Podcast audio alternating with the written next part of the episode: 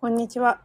えー、LINE のね、LINE じゃねえわ。スタイフのアイコンが変わってびっくりされている方もいるかもしれませんが、えー、えー、っとね、9月の7日から、えー、ゆちかさんとね、エニアグラムの卒業生さんであるゆちかさんと、子育てママの二人ごとっていうラジオに、えー、変更していこうと思ってます。ぜひね、えー、今後聞いていただけたら嬉しいかなと思うんですが、まあ、先日ね、まあ、ベトナムに引っ越すっていう話が急遽浮上して、めっちゃ動揺してね、いろんなことがあったんで、まあ、引っ越すとは決まってません。そう、引っ越すとは、ここは大事なポイントですけど、引っ越すとは決まってるわけじゃなくて、今、主人は出張に行ってまして、で、その出張で、と、まあ、他に日本人の方が来てくれなければ、ベトナムに春から行くかもしれないっていうところになってます。で、えー、この前に、これが決まった後に、まあ、家族旅行を入れてたんですね。だから家族旅行のおかげで、えー、最初の出張は2、3日で終わったんですけど、そのね、えー、出張で、えー、あった出来事、あ、旅行であったことがあって、まあ、コモド島っていうところに行ったんですけど、まあ、ラブアンバージョっていう、うんと、空港、ジャカルタから2時間半ぐらいだったかな、飛行機で。幸せの金の鳥をゲットしよう。あ、なんだこれは。なんか送ってこられたぞ。そうそう、幸せの金の鳥ではないんですけど、私が聞いたのは幸せのヤモリの鳴き声だったっていうところで、とそのね、コモド島に遊びに行ったんですね。コモド島のツアーに行った日だ。で、コモドドラゴンが、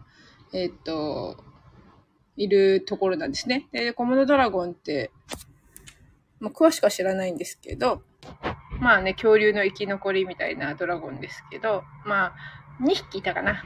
そうそう、1匹は本当に小さいので、2匹はもう本当に、あのー、すごいおとなしい写真撮り放題な感じのドラゴンだったんで、あの、イメージとは違ったんですけどね。で、その旅行からあ帰ってきた日ですよ。帰ってきた日に、あ、息子が帰ってきた。うんと。あ、そうな。ちょっと待ってな、今話してるから。あの、トッケイ、トッケイって家に帰ってきたら、トッケイってね、あの、泣き声が聞こえたんですよ。で、あの、え、何かなって思ったんです。なんか、あの、それこそ、あれですよ。あの、なんていうの？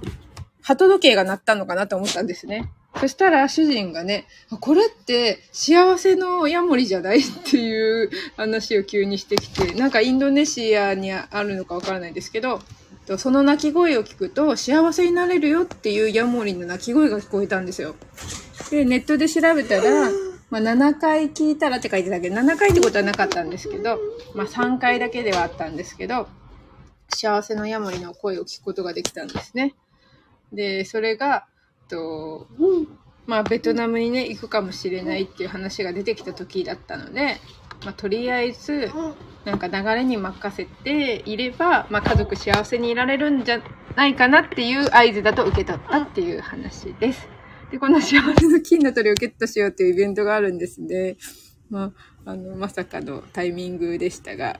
えー、今日はね、そんなヤメヤモリの声を聞きましたっていうことを伝えたくて、えー、あの、ライブしました。